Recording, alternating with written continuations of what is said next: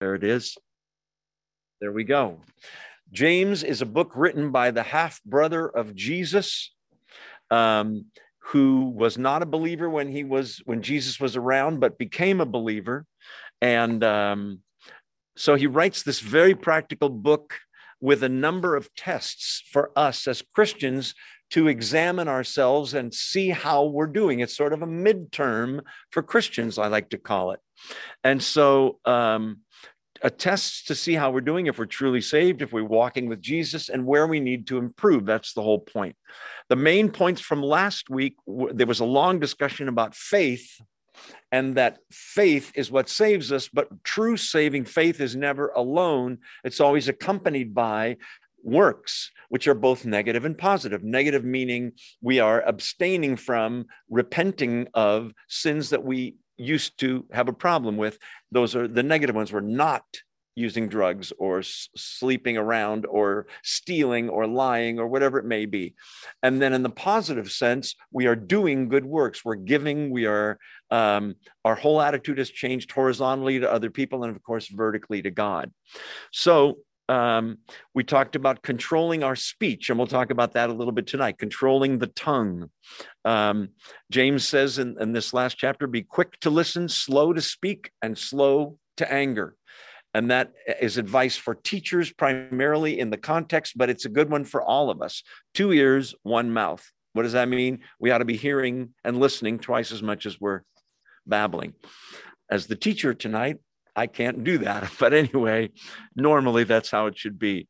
Um, he talks about not rushing into being a teacher, controlling our tongues and our speech. We talked about that. Now we're going to talk about consistency, and we're going to in, in our faith, and we're going to hear about two kinds of wisdom: the world's wisdom, and then godly wisdom, and how different the two uh, really are. So let's pick it up in uh, James chapter three um, where he's been talking about um, the tongue and what have you, and not many of you should be teachers. Then there's a long discussion uh, about examples from nature. A small bit in a large horse will control the large horse. A small rudder in a giant ship will control the ship. And the, yet the tongue is can be destructive, like a spark that causes a huge flame, he talks about. So pick it up in verse 7 so that I know that you're awake. Everybody here say, Amen. Amen.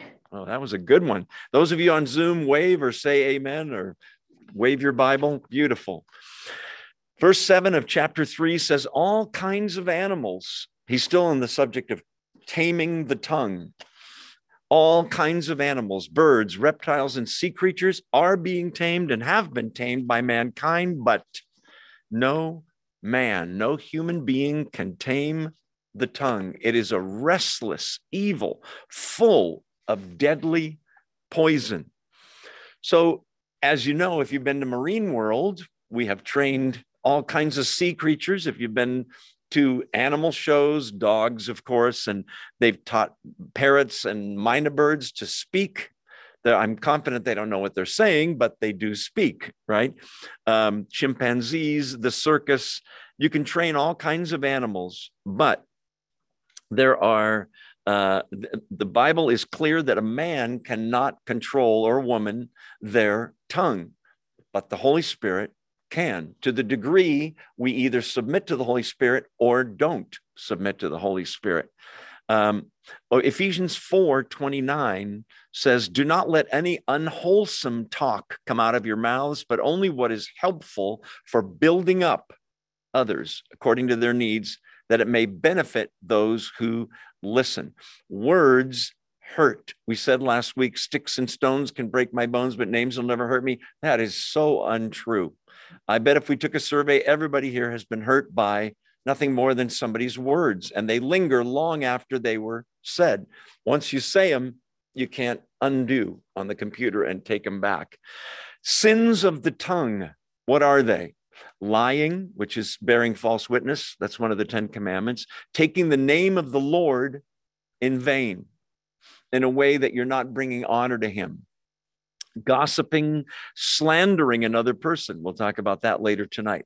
Any kind of angry words, because once you're angry, you have even less control, and so do I, over our tongues. Um, let's see. Coarse jesting, that was that verse we just read, unwholesome talk. That involves dirty jokes and that kind of thing that, oh, it's harmless and it's not befitting of a Christian to talk that way. Um, spreading false doctrine or being a false teacher is a very serious sin to God. Also, being overly critical with friends, employees, wife, husband, family, whatever it may be.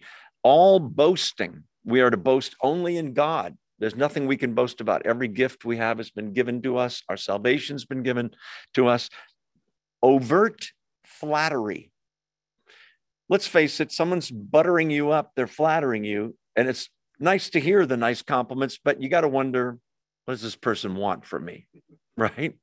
Using words to manipulate, grumbling. Boy, the Jews in the wilderness, you read the Old Testament, they were just grumbling and grumbling and complaining, right?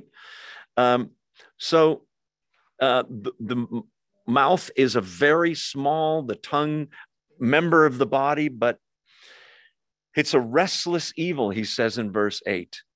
No human being can tame it. It doesn't say it can't be tamed, it says no human being can do it. A restless evil full of deadly poison. Boy, if you had a bottle of poison and were rock, walking around people, you'd be very careful with it. You don't want to spill it on anybody. You wouldn't want to get a drop in somebody's mouth or something. We all carry poison behind a cage of teeth called our tongue. We have to be very careful what we say. And so here's the inconsistency in verse 9. With the tongue, we praise our Lord and Father. That's what we're made for. That's good, right? And with it, we curse human beings who've been made in God's likeness. You see how inconsistent that is. And the two may not seem to um, relate to one another or correspond, but they do. And the reason is, well, I have a lot of praise for God and I just worship God and all that. Great. But then if you turn around and curse another person, a human being, and that's to wish evil on them. That's not cursing as in saying bad words, although that's kind of unwholesome speech. In context, he's talking about saying words that are to wish evil on someone. Um, What's the problem with doing that? Well, first of all, remember that we always say in this Bible study that our faith has to work itself out in the things we do, the way we treat God vertically with great worship and humility, and then with others horizontally, loving them unconditionally, right? And it's not loving to curse someone, obviously. So, um, by the way, one fruit of the Spirit is self control back in Galatians chapter 5, 22 and 23. Self control.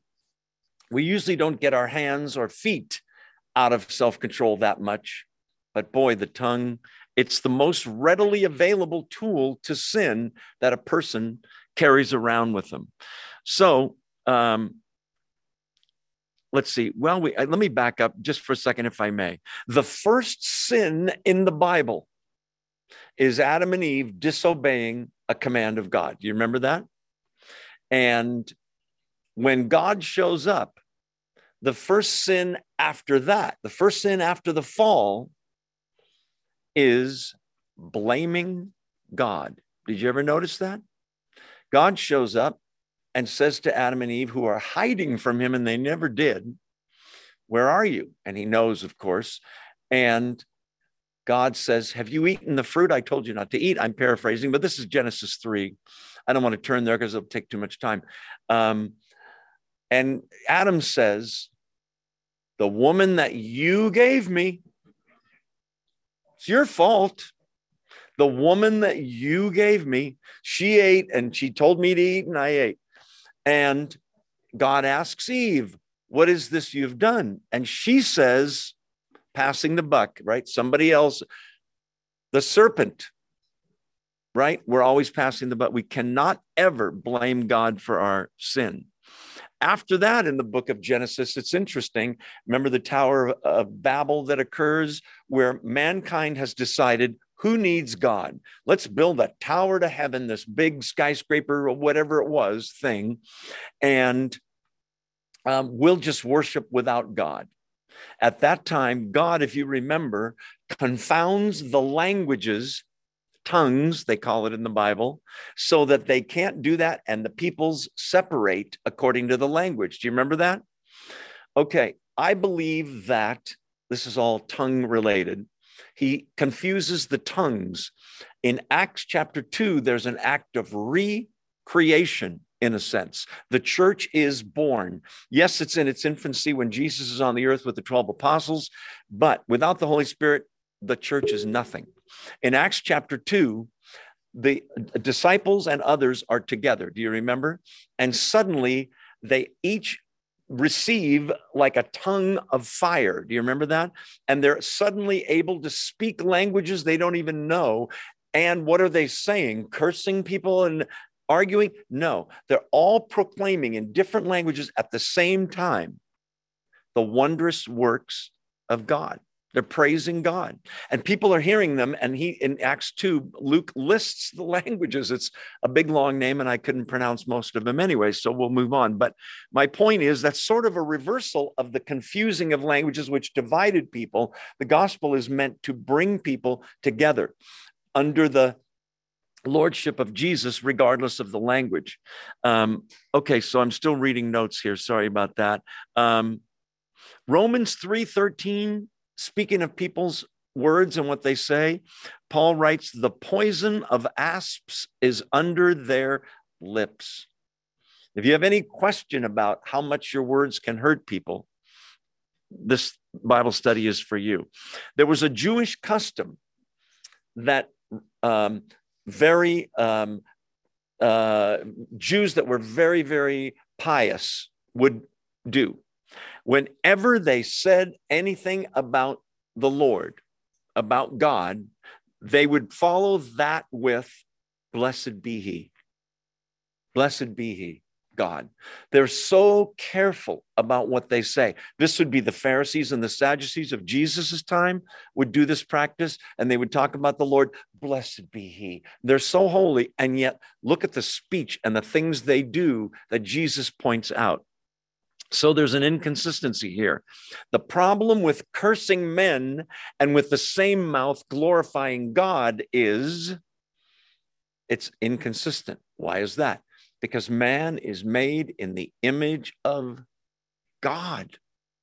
And so to curse man, it, there's not a disconnect between, well, I'm just talking about down here. I love you, God, but I'm cursing these people. It's incongruous. It's inconsistent, isn't it? So um, the tongue can be used for the highest calling man has, which is blessing God, which is worshiping God, which is praising God, which is extolling his virtues and telling others about how great God is. That's why we're here. To turn around and curse human beings is so bad that it's a sin that we don't realize how bad it is, I believe. Let me give you some examples. Peter, right? Jesus is talking to the disciples.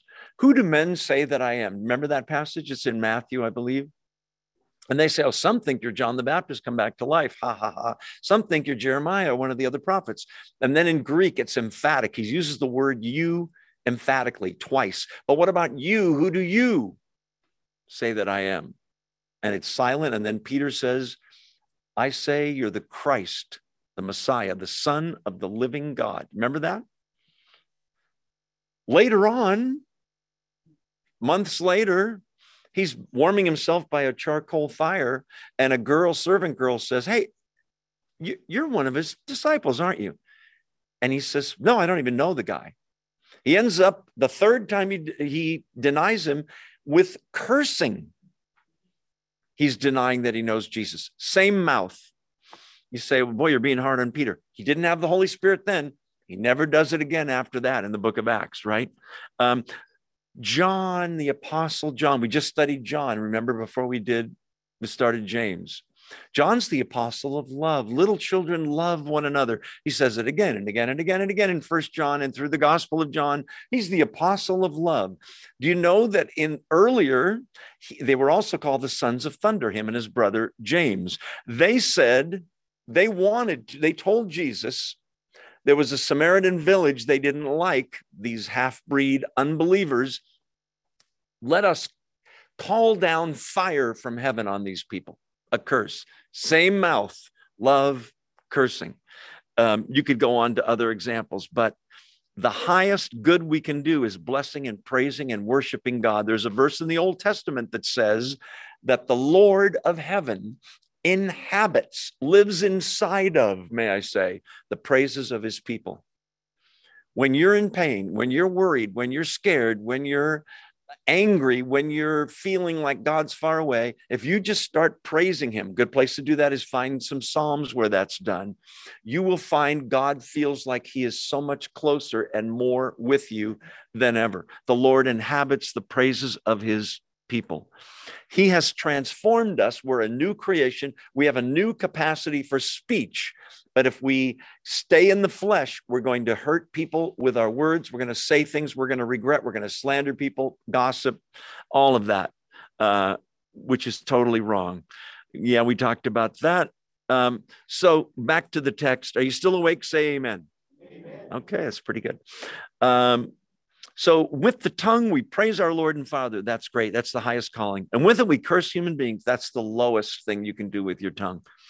Um, who have been made in God's likeness.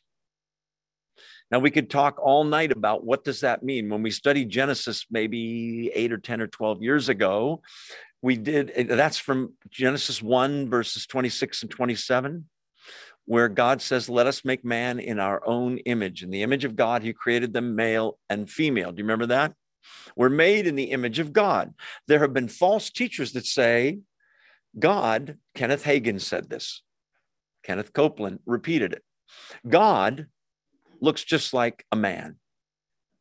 Six foot two, 190 pounds, maybe a little more.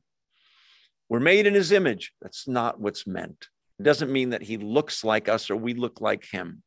We have the ability to love, we have the ability to create. Okay. And uh, lower forms of life, and I don't get me wrong, I love dogs, cats, whatever, birds, they don't have a spirit. Okay. It's a different thing. They don't have the capacity to create that human beings do. But we have great capacity because of the fall in Garden of Eden for great evil as well. So we have to be careful how we use our tongues. He's going to expand on this in the next chapter, and we're going to see that it is basically thumbing your nose at God saying, Get off the throne, I'll take your place. That may seem like, what? You'll see. Anyway, stay with me. So he's going to expound on that the whole thought of the inconsistency of it. Verse 10 out of the same mouth come praise and cursing. My brothers and sisters, this should not be. It's very inconsistent. Verse 11 Can both fresh water and salt water flow from the same spring? These are rhetorical questions. The answer, of course, is no, it's impossible. It's either a fresh water spring or a salt water spring. Springs are known by the taste of the water, the makeup of the water. So if we've been made new creations, we ought to start acting and speaking like it. Um, verse 12 My brothers and sisters, can a fig tree bear olives? Obvious answer no. Can a grapevine bear figs? No. Neither can a salt spring produce fresh water. In other words, we are a new creation. We are made to produce fruit and we are be, to be that spring of water that is spreading the gospel with what we do and say to the people around us and praising our God vertically.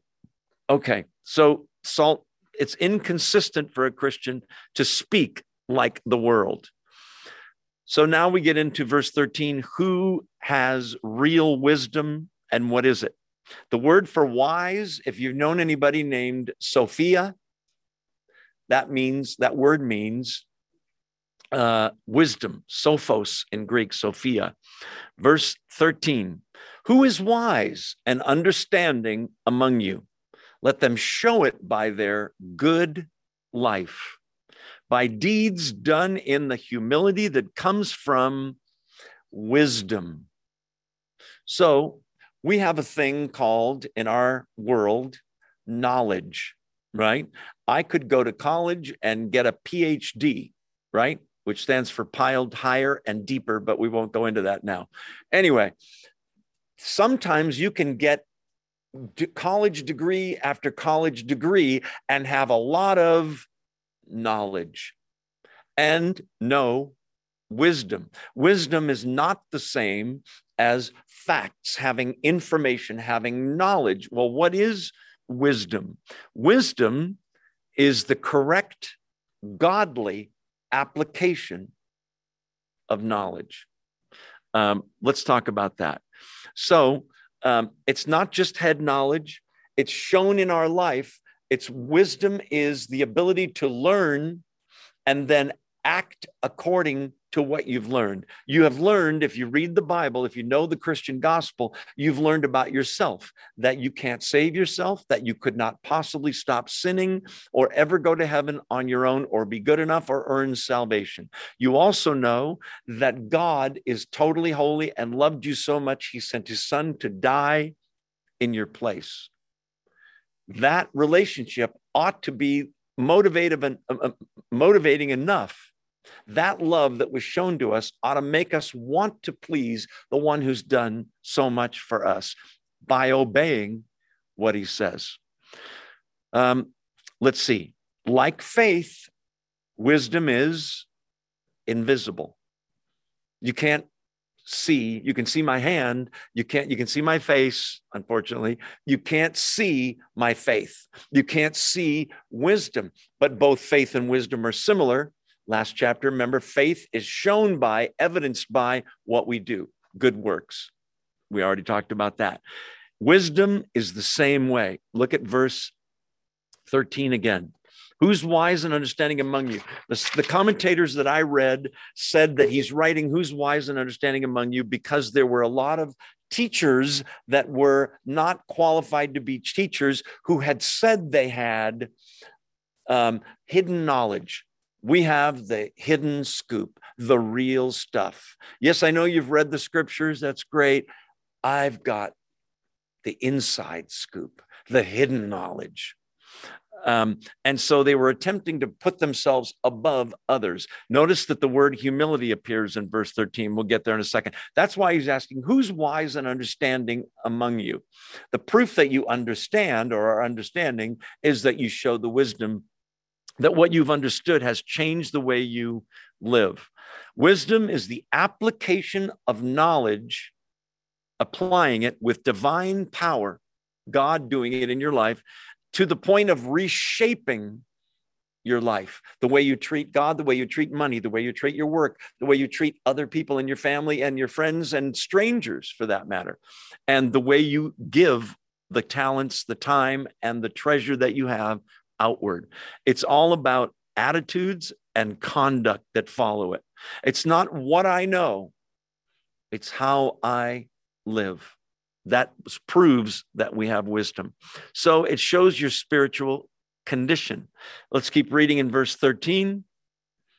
Who's wise and understanding among you? Let him show it by their good life, by deeds done, listen, in the humility that comes from wisdom. Anyone that says, I've got a lot of wisdom and I'm smarter than everybody else doesn't have wisdom, right? It's an interesting um, paradox, this whole humility thing, right? Ask for humility, God will give it to you. And it might not be pleasant, but it'll be for your good, right? The wisdom that, that comes from God automatically is humble. It's good deeds done in humility. To be humble is to be under someone else. You are voluntarily placing yourself under God and saying, Your glory, not mine. We always give the example of someone that does something great in the church, works hard. The best way to do that is nobody really knows that you did it. It's for God's glory. You didn't do it for self aggrandizement, for this kind of thing. Deeds done in the humility that comes from wisdom, it's an automatic part of being a believer. A conceited believer is like a flaming snowflake. Impossible. Show me a conceited believer, I'll show you somebody that's not a believer at all yet. When we understand who and what God is, look at the stars on a clear night and realize that the God you pray to pray to is the guy that God that not only made the earth and the weather around it and the trees and the birds and the ocean and the babies, he also made the vastness of all of space. If that doesn't make you feel humble, that alone, let alone what we read in scripture. So we have to have the, that gentleness and humility that comes from wisdom. Um, let's see, we're going to take a quick detour to keep you awake. Go to Matthew chapter 7. James is a commentary, in a sense, on Matthew 5, 6, and 7, which is the Sermon on the Mount. So go to Matthew 7, first book of the New Testament. We won't be here long. I want you to see a couple scriptures uh, and how this relates to the Sermon on the Mount. Matthew 7, pick it up in verse 24 and go to 26. Jesus talking, Matthew 7. Therefore, everyone who hears these words of mine, that's the gospel, his teaching, and puts them into practice beyond head knowledge. This is somebody trusting it to the point that they're obeying it. Putting them into practice is like a wise man who built his house on the rock. Double meaning because he is the rock, Old Testament that Moses struck and the water came out. It was a picture, right? So, building a house on the rock. What about that, Matthew? What about that, Jesus? Verse 25 the rains came down, the streams rose, and the winds blew and beat against that house, yet it did not fall because it had its foundation on the rock. Are you in the midst of a storm in your life like that? You ever feel that way? The waves and the wind and the waters and the flood, it's overwhelming. If you're built on the rock, that's your foundation, the bottom bedrock of who and what you are and what you believe, you will be unaffected by all that storm going on around you. On the other hand, verse 26, but everyone who hears these words of mine and doesn't does not put them into practice is like a foolish man who built his house on sand. The rain came down, the streams rose, the winds blew and beat against that house, and it fell with a great crash. Notice that the whole context here is wisdom. Go back a couple verses. Um, he puts them into practice in verse 24. It's like a wise man. So, how do you get this wisdom? First of all, you have to know what the Bible says. Number two, the wisdom is putting it into practice, believing it so much that you're acting on it, trusting it, and nothing else for your salvation. The other thing about wisdom we learned in chapter one of James, do you remember? If any of you lacks wisdom, what's he supposed to do? Just lump it because that's the way you are. No, he can ask of God who will give that wisdom. It's an amazing promise. Have you asked God, please, Father, humbly I ask you, I need more wisdom. If, by the way, if you think you don't need more wisdom, guess what? You're wrong. Same for me. I ask God all the time for wisdom. We pray for that on a nightly basis, my wife and I. Okay, I want to go one more place and I can't think of where it is. Oh, yeah. Um, well, we could go to Matthew 25. We won't, but do you remember the story of the wise and foolish virgins? Some were wise, some were foolish. The wise ones filled their lamps with oil. They were ready, they were prepared. Oil symbolic of the Holy Spirit. The other ones weren't wise. Long story, but it didn't turn out well for them. I want you to go now to Second Timothy 3 15. So go back to the latter part of the New Testament. Second Timothy, it's in a little section where all the books start with T. Two Thessalonian books, Titus, and right in the middle, Second Timothy. We won't be here long. I want you to see Second Timothy verse uh, uh chapter 3, verse uh, 15. Um, well, but let's pick it up in 14. 2 Timothy 3 14.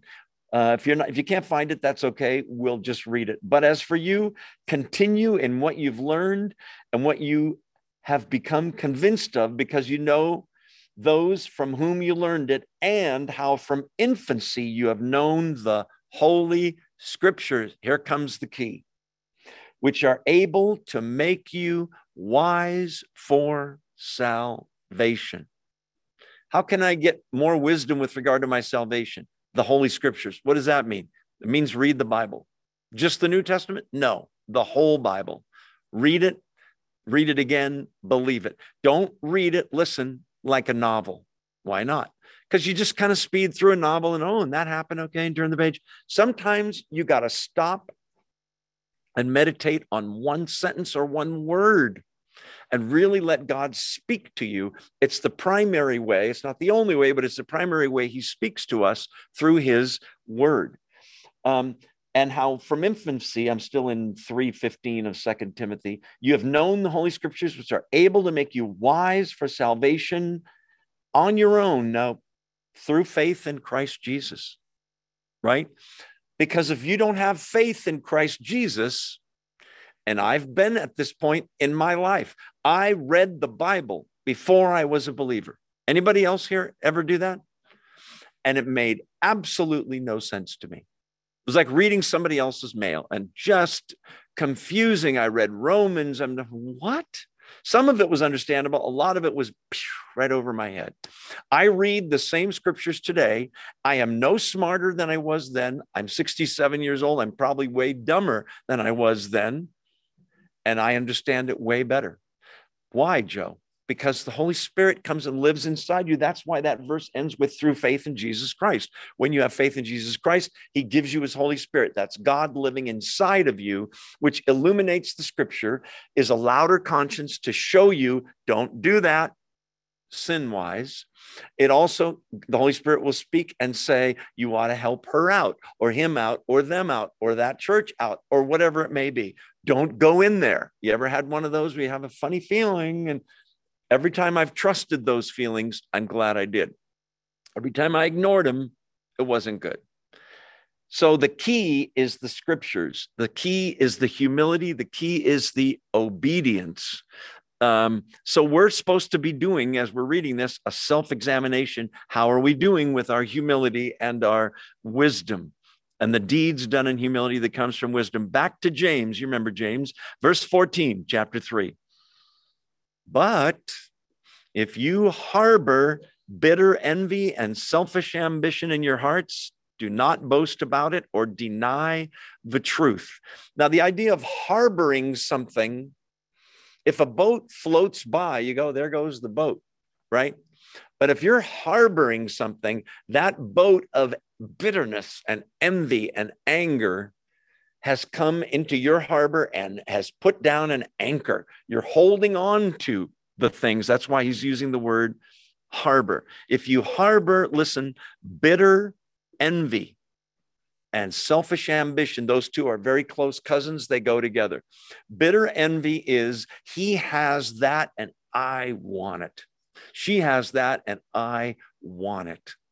One of the 10 commandments, thou shalt not covet, right? What's going on here? Keeping up with the Joneses. Most media advertising that we see, okay, is based on this sort of thing. Look at this new car. Oh, look at the people. They're so good looking in the car. I should be in that car. I want that. Oh, what a nice house. I want that. I want that. Wow, the money they must have. I want that. It's all comes from the second phrase in that verse. Look back at it again.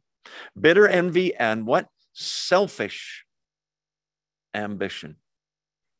It's okay to be ambitious. And if you work, you ought to work as you're working, as if you're working for the Lord and do the best job that you can. But selfish ambition is, it's all about me. And the funny thing about that is that you will never be satisfied because there's always always somebody that is better looking or smarter or taller or better shape or has more money or higher position or more PhDs than you have. It's very important that we don't compare ourselves with other people. There's always lesser and greater. We're going to talk about the pegboard system in a second, by the way.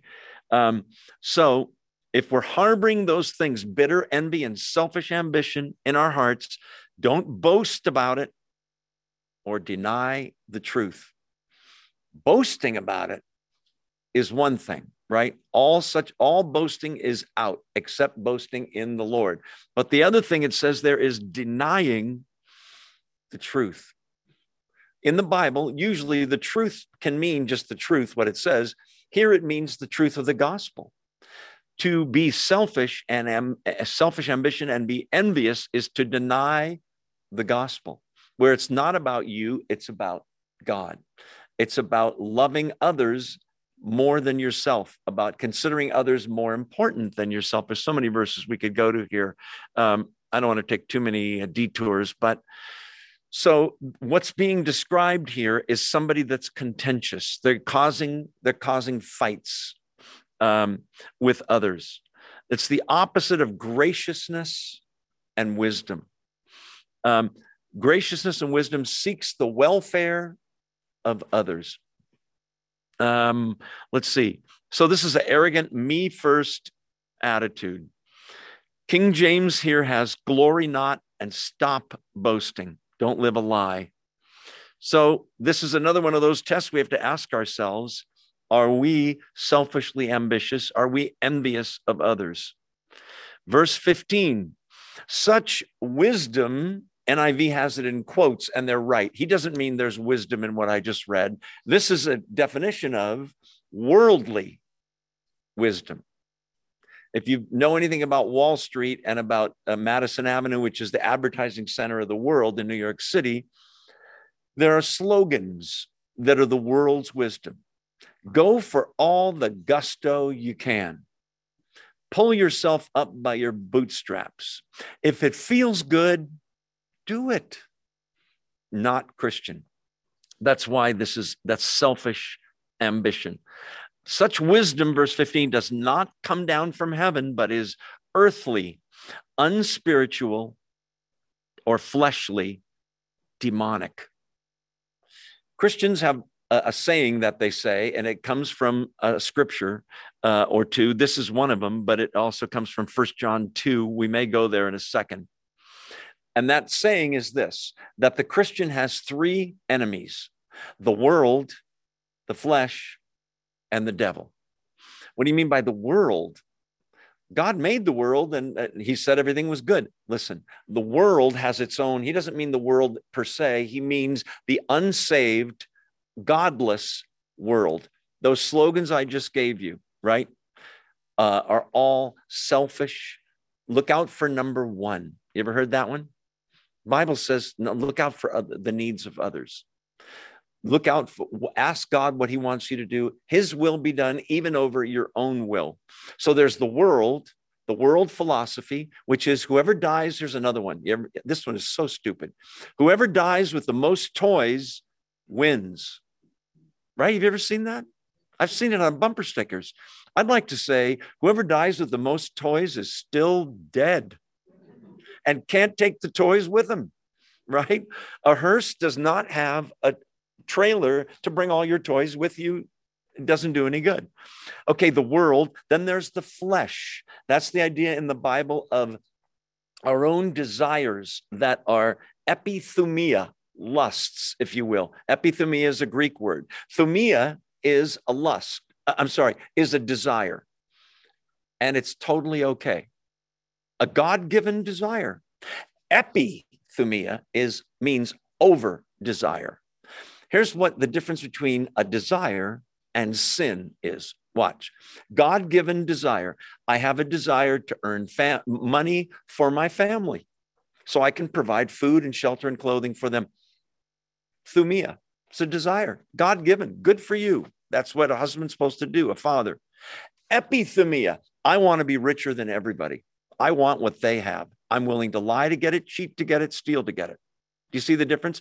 Greed is epithumia, an over desire. Another God given desire. I have a desire to be accepted and loved. Regular God given desire. Everyone has that.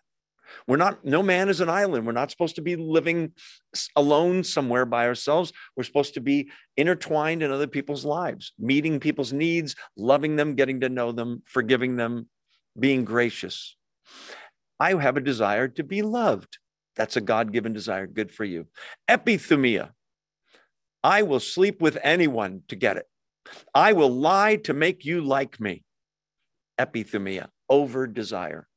I have a desire for food. Well, of course, you're alive. You need to eat meals. Epithumia, gluttony. I ate 14 Big Macs for lunch.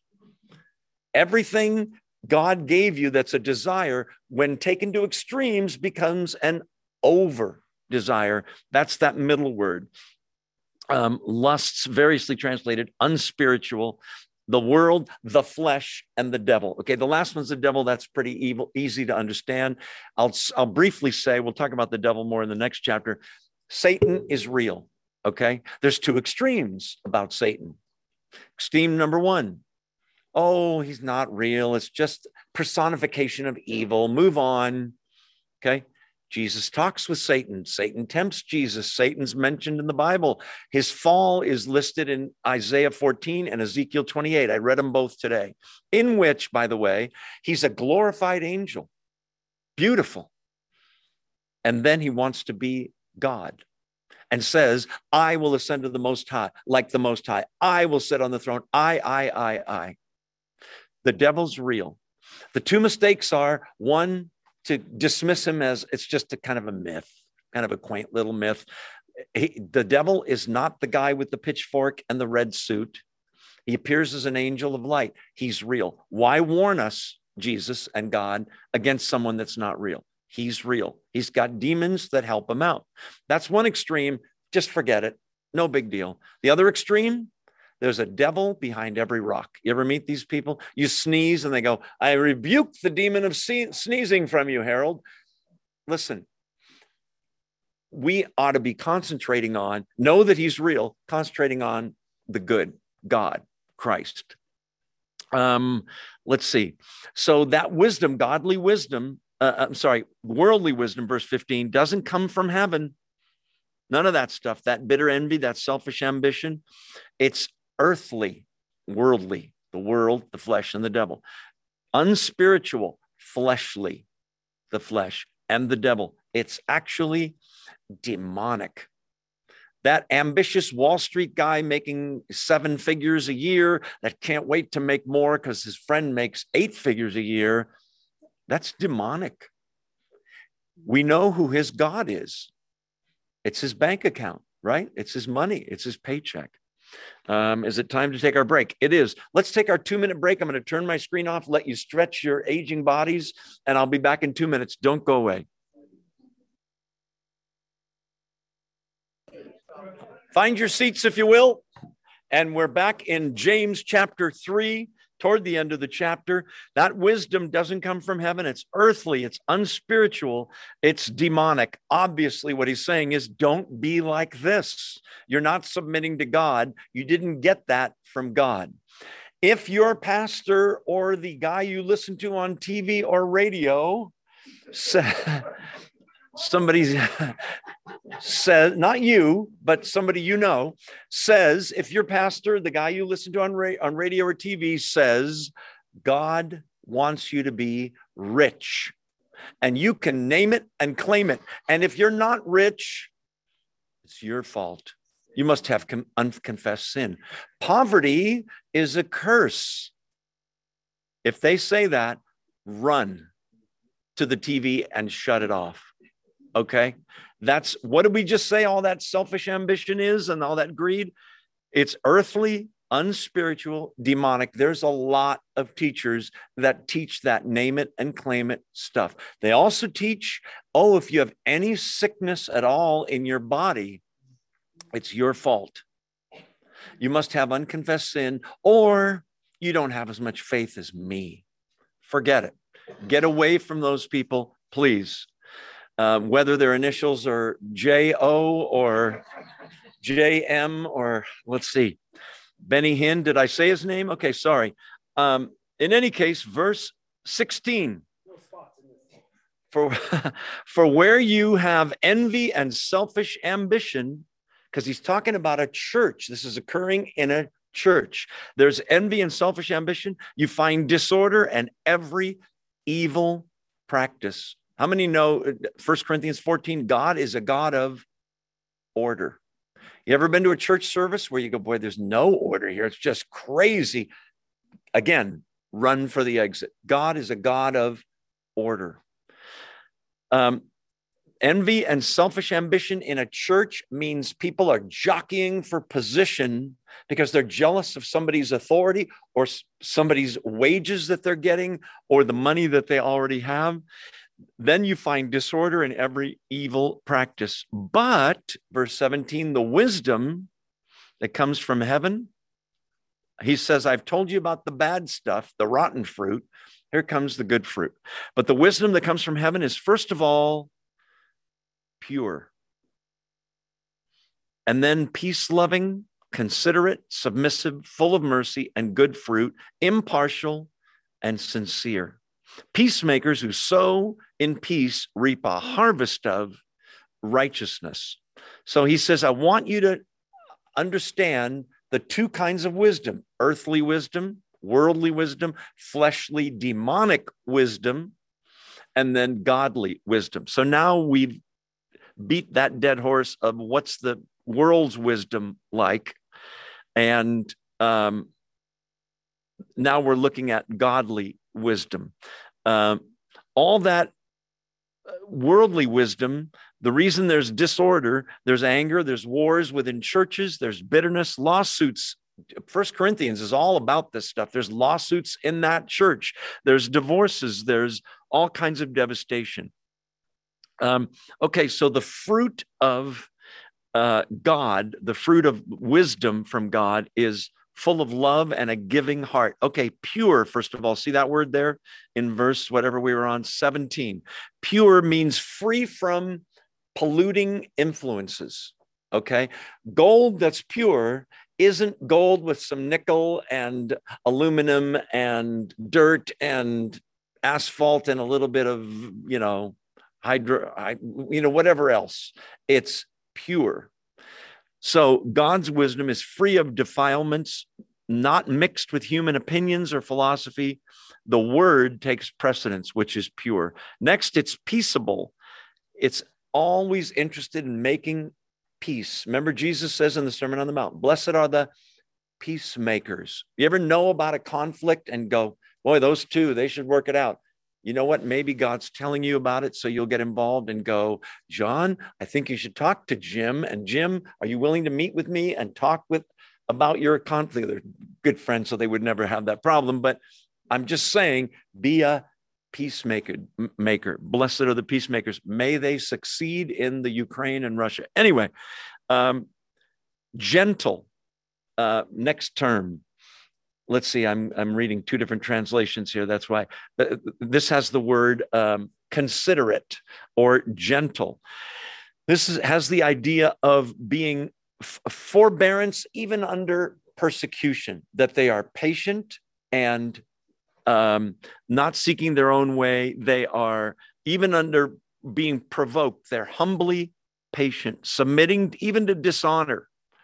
Um, Jesus says in the Sermon on the Mount, Blessed are you when you're persecuted for my name's sake. The next word there is the word, uh, in, at least in N, new NASB, submissive, willing to yield, not stubborn. I love this word. You ready? Teachable.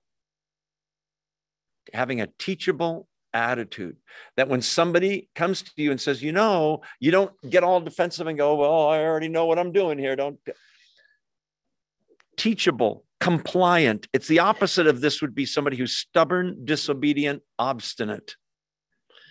Um, it's a military word, by the way, and uh, it's about military discipline. Um, a person that is submissive is eager to forgive because they realize, yes, you've wronged me, Chris or somebody, and you've hurt me, but I'm so eager to forgive. Here's why because it's not that bad. No, it doesn't minimize the sin, but it's because I realize he did this thing to me, or four things to me, let's say, that were very bad. Okay. He spread gossip about me, or whatever it may be. How many things did I do to God that he forgave me for. If he can forgive me for the 9,683,411 sins, and that's probably close for me, if he forgave me for all of those, am I going to really hold him uh, in, in, in hatred and bitterness over the four things? It's, it's, it's incongruous. It doesn't make sense. It's not consistent.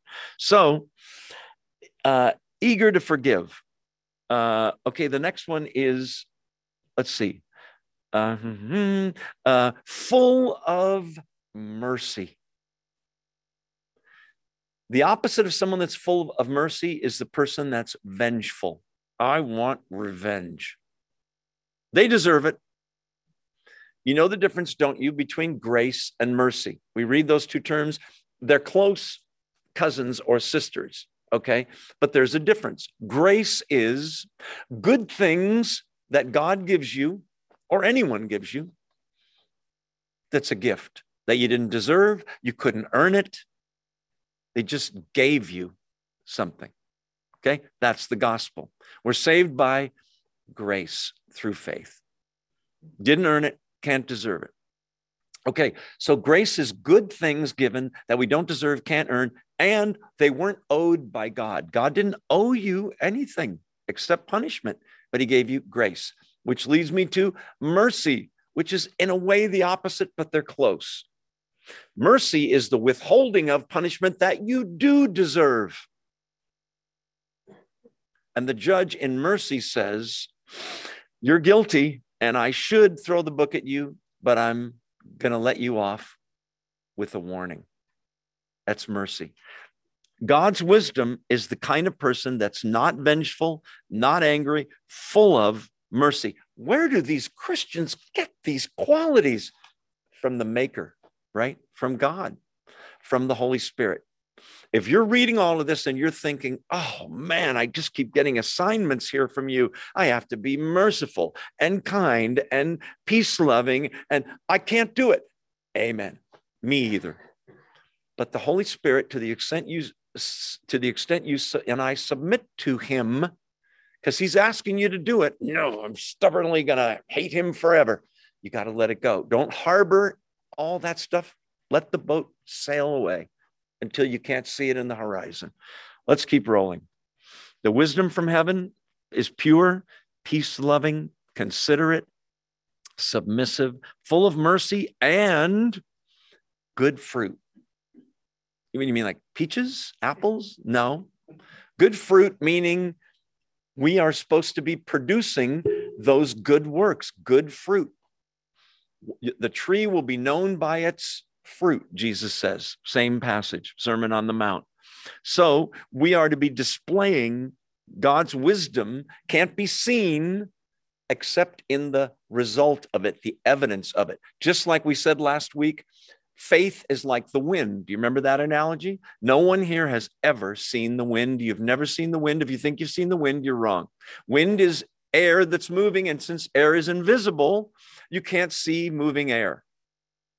But you can see the trees blowing, yes, and the grass blowing, and somebody's hair blowing back, yes, and your clothes, yes. That's the evidence of the wind.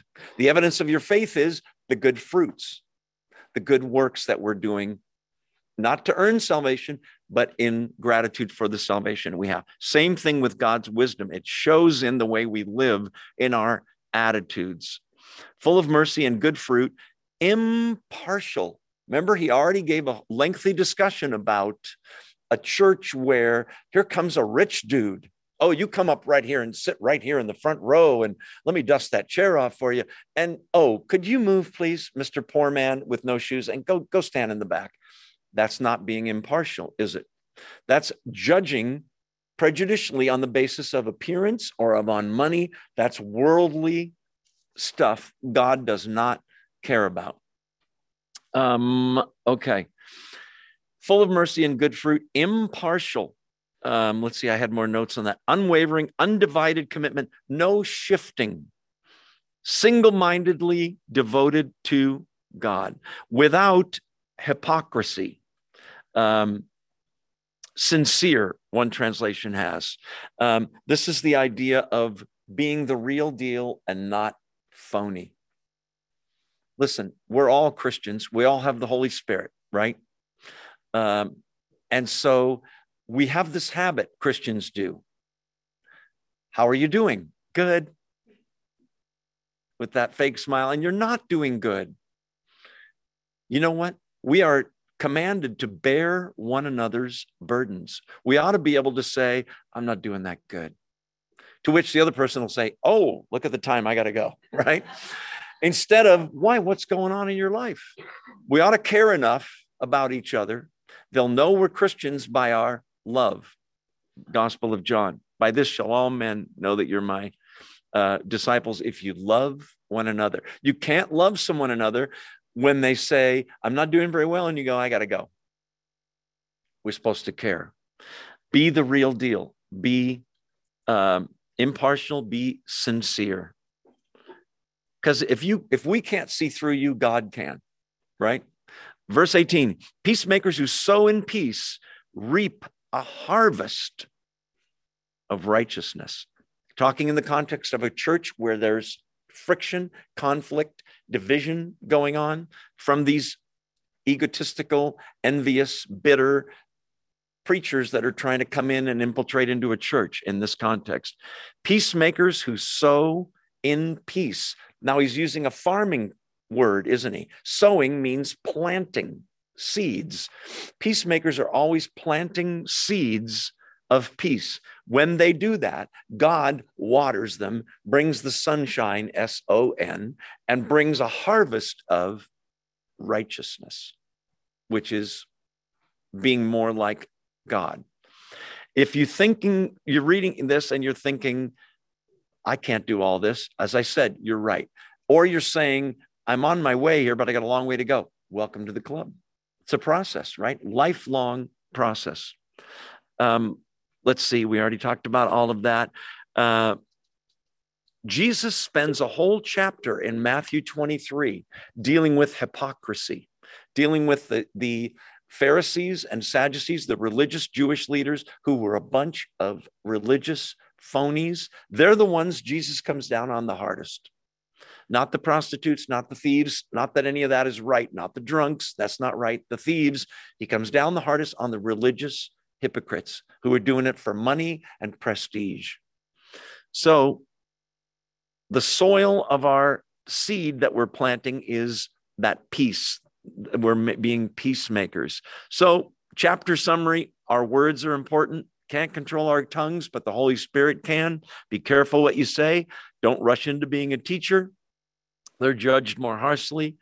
Um, and have the that godly wisdom that shows itself in humility and graciousness, peace, kindness, all of that. All right, chapter four. You still awake? Say amen. amen. Hey. Oh, all right. Okay, he's going to begin chapter four with a practical problem. He's led into it in the last chapter. You could see it conflict between believers. Because we're only human, we don't all get along naturally. Some people are easy to love. Have you noticed that? Some people, not so much. So, this chapter is all about, um, again, worldliness, selfish strife, and then, and then the conceit that leaves God, listen, out of plans for the future. Watch verse one. What causes fights and quarrels among you? Who's the context? Believers. He's not talking about the world. He's talking about within a church, among you believers. What causes fights and quarrels? Those two words are one is, um, I'm going to get the word wrong. It's po- polemi, polemia, P O L E M I A, I believe it is. That's the kind of thing of a large group of people, like a war. And then the second word, uh, uh, machoi, or uh, is the smaller one, one or two, three people arguing. Okay. Either way, it's believers we know from among you. What causes them? Big fights, small fights. Don't they come from your desires that battle within you? That's the word epithumia. Again, your lusts over desires. I want control. I want money. I want power. I want love to the point that I'll do anything to get it. Don't these fights come from you wanting overly things that you shouldn't? Notice that the desires battle, listen, within you. He's talking about an individual person. Do you know that as a Christian, on the one hand, you're saved, you have the Holy Spirit living inside of you, your future is absolutely glorious. There's just one problem you're still living in the world in a fleshly body, and there's still a devil that can tempt you. So there's a constant battle for Christians, listen, in terms of do I want to do that? I really shouldn't, but I think I'm going to do it. No, don't do it, Holy Spirit. You read the scripture that night. Oh, no, don't do it. There's a battle, isn't there? Everything we say, do, and think, we can control that ship if we say, God, I don't want to even think about that, take that away from me.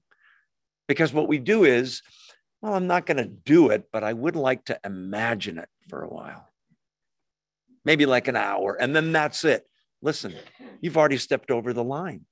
I hate him so much. I'm just going to imagine hitting him with a bat. I'm not going to do it. You've already done it. Okay, a small bat. You know what you know where I'm going with this. What causes the fights? Don't they come from your desires that battle within you? Verse 2, this is interesting. You desire, but you do not have, so you murder, kill. You say, well, that's a hyperbole, isn't it? He's just exaggerating there. Is he? I'll show you in a second. You desire, but do not have, so you kill, you murder. You covet, but you cannot get what you want. So you quarrel and fight.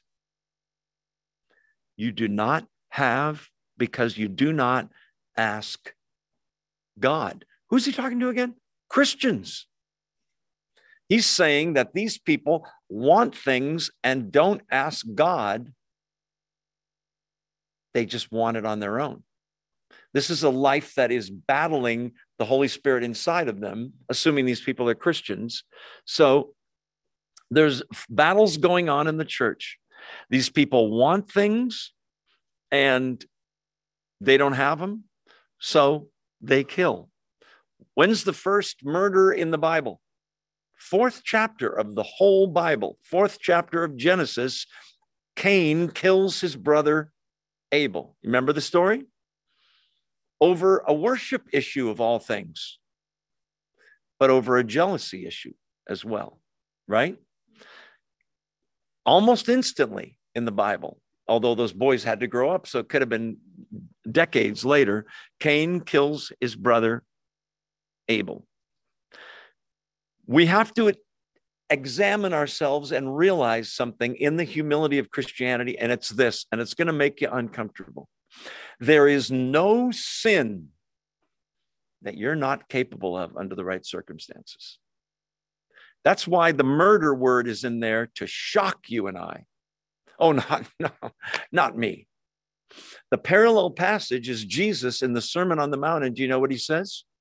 He says, You have heard it said in the Old Testament, Thou shalt not murder. But I say to you, everyone that says to his brother, You fool, you idiot, you, the word literally is, I'm not kidding, airhead, honest. Anybody is guilty already of murder. You say, Now there it is again. That's another exaggeration. It's not. Nobody just gets a gun or a knife or a bat and murders somebody. No, they do. No, they don't. It starts here first, right? And they imagine it, and the anger builds, and then they eventually decide to do something about it. Jesus is saying, don't just look at the oak tree, look at the acorn. If the oak tree is murder, the acorn seed of murder is hatred, anger, envy, you're already on the way. If you start entertaining those things, he's saying you got to let it go. You have to realize that none of us are incapable. All of us are capable of tremendous evil.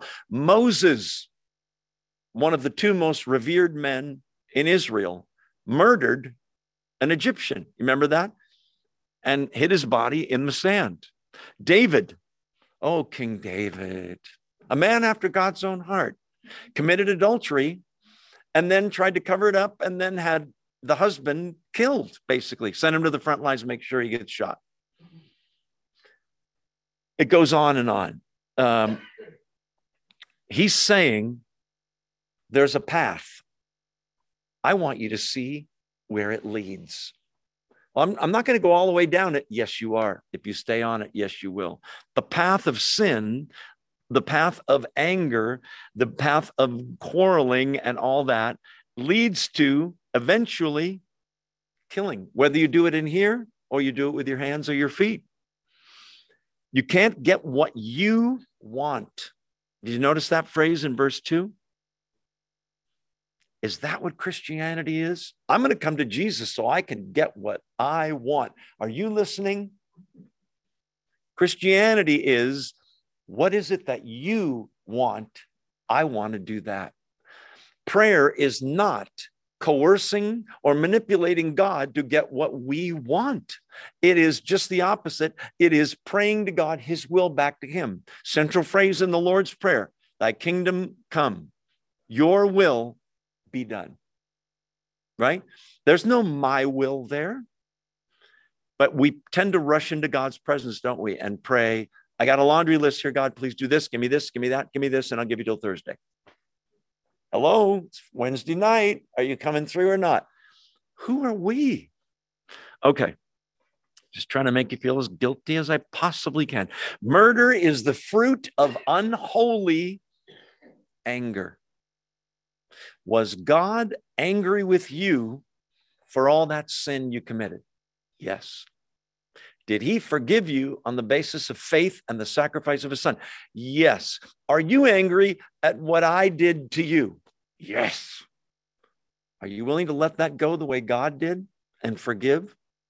We're supposed to be Christ like. What did he do on the cross after getting beat up and whipped and whipped again and then nailed to a cross? Go get them, Father. No. Father, forgive them. They don't know what they're doing. Remember? Whew.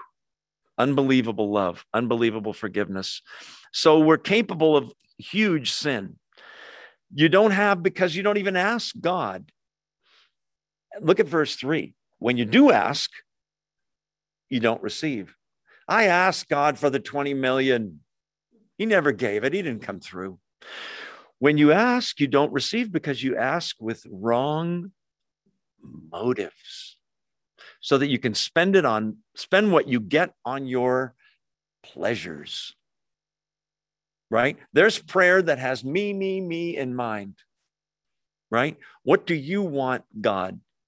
If you're like me, when you're in a tough place, in pain, in having anxiety, worried about a relationship, whatever it is, worried about work or money or whatever, um, we tend to pray as a last resort instead of a first resort, first of all.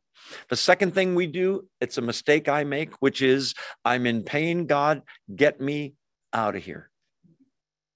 The right way to pray is I'm in pain. You know I'm in pain. Whatever I'm supposed to learn through this, humility, reliance on you. Maybe this pain's going to send me to a doctor where I'm going to meet another patient in the waiting room or the doctor. Maybe there's some purpose you have in this. May I learn whatever I'm supposed to learn through this, even if it takes me 30 years? You got me here for a reason. Paul had a thorn in the flesh. He prayed and prayed and prayed, and God said, No, no, no. I like you just the way you are. Keeps you humble. All the more reason to be humble so he doesn't give you a thorn in the flesh, right? All right. Um, um, there are many in God's kingdom who don't ask. Oh, God's too busy. I don't want to bother him with my little problems. He's your father. He loves you. He loves when you ask him. Does that mean he's going to say yes? No.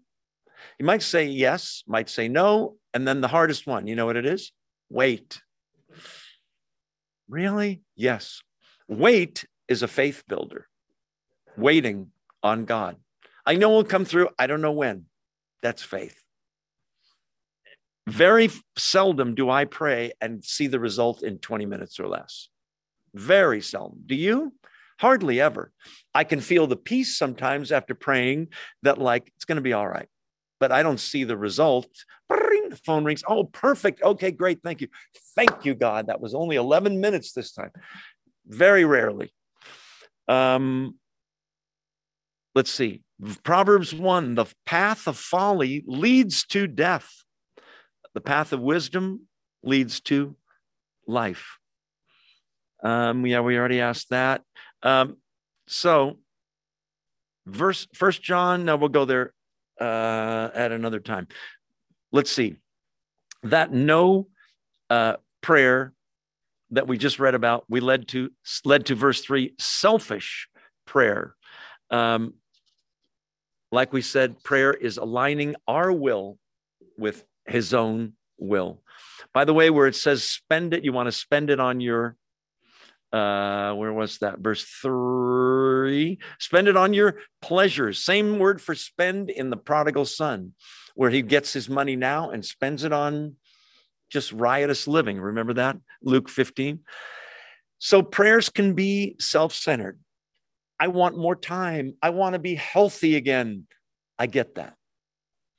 But how much better to say, I want whatever you want. However, you can use me the best, do it. If you make me healthy, I'll use that energy for your kingdom. If I'm sick, I'll praise you anyway. And maybe I can be more of more use to you that way. So God might not desire the same things we desire. We have to trust him. This is a key thing. Listen, if you remember nothing else, remember this. Every single command of God in the Bible, which are both negative and positive, positive, don't do this, thou shalt not do that. That's a command. Or the positive ones, do this, love your neighbor as yourself pray, and all that stuff, read the scriptures. All of what God says he wants from us, every single one of those things is better for you than whatever you think is better. Every single one. He's right 100% of the time, even when it doesn't seem like he is. Most of us have gone through a very tough time and we didn't enjoy it, but we can look back now and say, I'm stronger because of that. My faith is stronger. I learned from that. God knows what he's doing. Show me a wimpy Christian. I'll show you a Christian that's gotten everything they want and their life has just cruised along and no problems. Show me a strong Christian with big calloused knees from praying. I'll show you somebody that's been through the tough stuff and has trusted God through it. Every time you do it, your faith grows a little, you trust Him a little more. Faith is a muscle. The more you use it, the bigger it gets, so to speak. Okay, now we're going to get to a tough verse. Um, I think it's the next one or the one after. So you don't, when you ask, you don't receive, you ask with wrong motives. Thy will be done. That's the best motive that you can spend it, spend what you get on your pleasures. Verse four, you adulteresses. NIV has adulterous uh, people. It's adulteresses. What's an adulteress? It's a wife who's cheating on her husband. That's what it is right? Wait, he's calling us that? Listen, in the Old Testament, Israel, the nation of Israel, was God's wife. You read about it again and again. And you read about it as you get through t- toward the end of the Old Testament. They weren't that good of a wife. They had idols, they had pagan practices, they disobeyed, they were cheating on God. In the New Testament, Guess who the bride of Christ is? You. The church is the bride of Christ. So if he's calling some people adulteresses, it means you're not being a very good spice, a spouse or spice. You're cheating on me, God says. Adulteresses, it's Old Testament language. You adulteresses, don't you know? There it comes. That friendship with the world means enmity with God. Therefore, anyone who chooses to be a friend of the world becomes an enemy of God. You say, well, that's that's so abrupt and stark. Does it have to be that black and white? Absolutely. Can't you kind of stroll, straddle the fence with one foot in the world and No. Right? Tim Keller has a sermon where he says, Jesus says, crown me or kill me. There's nothing in between. Well, I don't want to kill him. I just don't want to worship him. Then you want to kill him. Well, I want to crown him, but not totally. I want to share the crown sometimes and then kill him. Crown me or kill me. There's nothing in between. Friendship with the world, what does that mean? Friendship with the world is adopting all those sayings we said before. Money is really important in the world, good looks are important. Judging by who's powerful, that's the guy I want to kiss his rear end so I can get what I want from the powerful guy. Who's powerless? Oh, children, poor people. Who cares about them? What can I get for myself from this person? The worldly values, the worldly wisdom is never, ever pleasing to God. If you've got a lot of that in your heart, you need to examine yourself and ask, Am I walking with God? Friendship with the world is that means you're kind of distant from God? No. That you're a little bit estranged from God? No. Friendship with the world, these two verses say, is you're being an enemy of God. Believe me, that's the last person you want to be an enemy of, right? The most powerful being in the universe by a factor of a trillion trillion. Don't be his enemy. You want to be his friend. Beyond friend, you are his son or daughter if you're saved, right? Friendship with the world means enmity with God. Anyone who chooses to be, and we can choose to be a friend of the world, becomes an enemy of God. Or, verse 5, do you think the scripture says without reason that he, there's that word, jealously, that's talking about God, jealously longs for the spirit he's caused to dwell in us?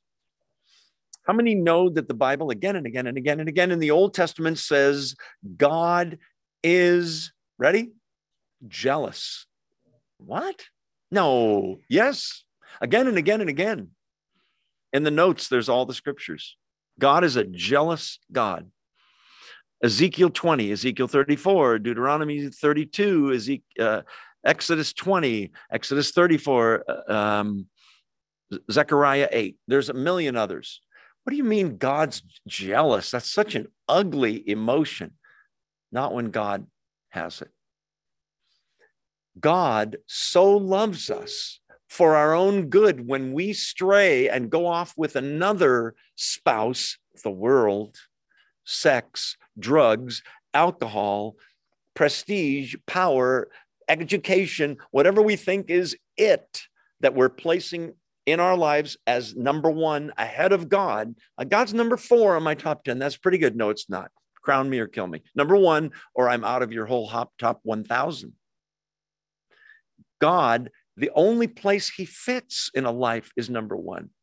He doesn't fit in number two. Do you remember the rich man, rich young ruler? This guy had it all rich, young, probably healthy, a ruler, powerful, comes to Jesus. What must they do to inherit eternal life? Jesus says, You know the commandments. The guy says, and he's wrong, I've kept them all my whole life. Yeah, right. Jesus, with his x ray vision, looks into the guy's heart and says, Ah, I see the problem. I see your God, and it's not the true God. So, you know what he tells him? It's the only person he ever tells this to. Go sell everything you have and give it to the poor. Give the money to the poor, and then come follow me. In other words, until you get rid of your God, your love of the world, you're going to be an enemy of me. I appreciate you coming to me today, pal. But until you get rid of your God, he doesn't tell everybody else to get rid of everything they have. He tells this guy because he says to us, get rid of your other gods. Friendship with the world makes you an enemy of the Savior an enemy of God. So we're going to talk more about this verse next week that jealously longs for the spirit. There's two schools of thought on it. I don't have time to unpack it now. We'll do it next week, same time, same bat channel. If you have a question or a prayer request, always you can email me. I'm happy to explain that I don't know the answer, but I'll find out.